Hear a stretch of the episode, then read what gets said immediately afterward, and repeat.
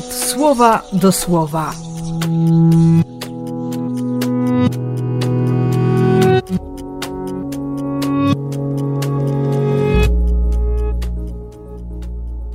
Dziewiąty grudnia, sobota.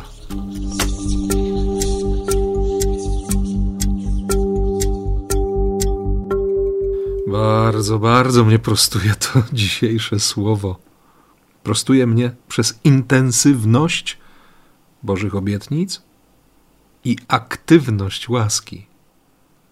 Ona naprawdę ściga. Ściga mnie łaska, ściga mnie miłosierdzie. Nawet jeśli chcę sobie trwać w jakimś rozleniwieniu, chcę odpocząć. Nie dlatego, że, że zmęczyła mnie praca na niwie pańskiej, ale widzę, jak, jak często czai się, czai się przed bramą mojego serca obojętność. Więc, więc wiem, że nie o deklaracje chodzi, moje deklaracje, obietnice wewnętrznej odnowy, jakieś dalekosiężne plany nawrócenia.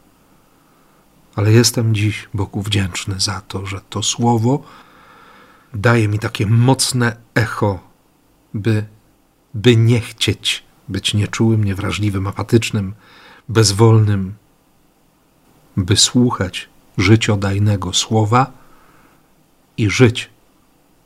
Oczywiście jestem realistą. Widzę i znam doskonale swoją kruchość. Ale jednak, ale jednak spróbuję kolejny raz. Po to, żeby przekonać się, że słowo staje się życiem. Że ten pominięty przez redaktora lekcjonarza werset 22 30 rozdziału proroctwa jest prawdziwy. Dzieje się. Wyrzucisz idole, w proch je rozbijesz, rozproszysz, wylejesz, usuniesz. To Bóg wierzy, że przyjmę wolność. Dlaczego miałbym mieć inne zdanie?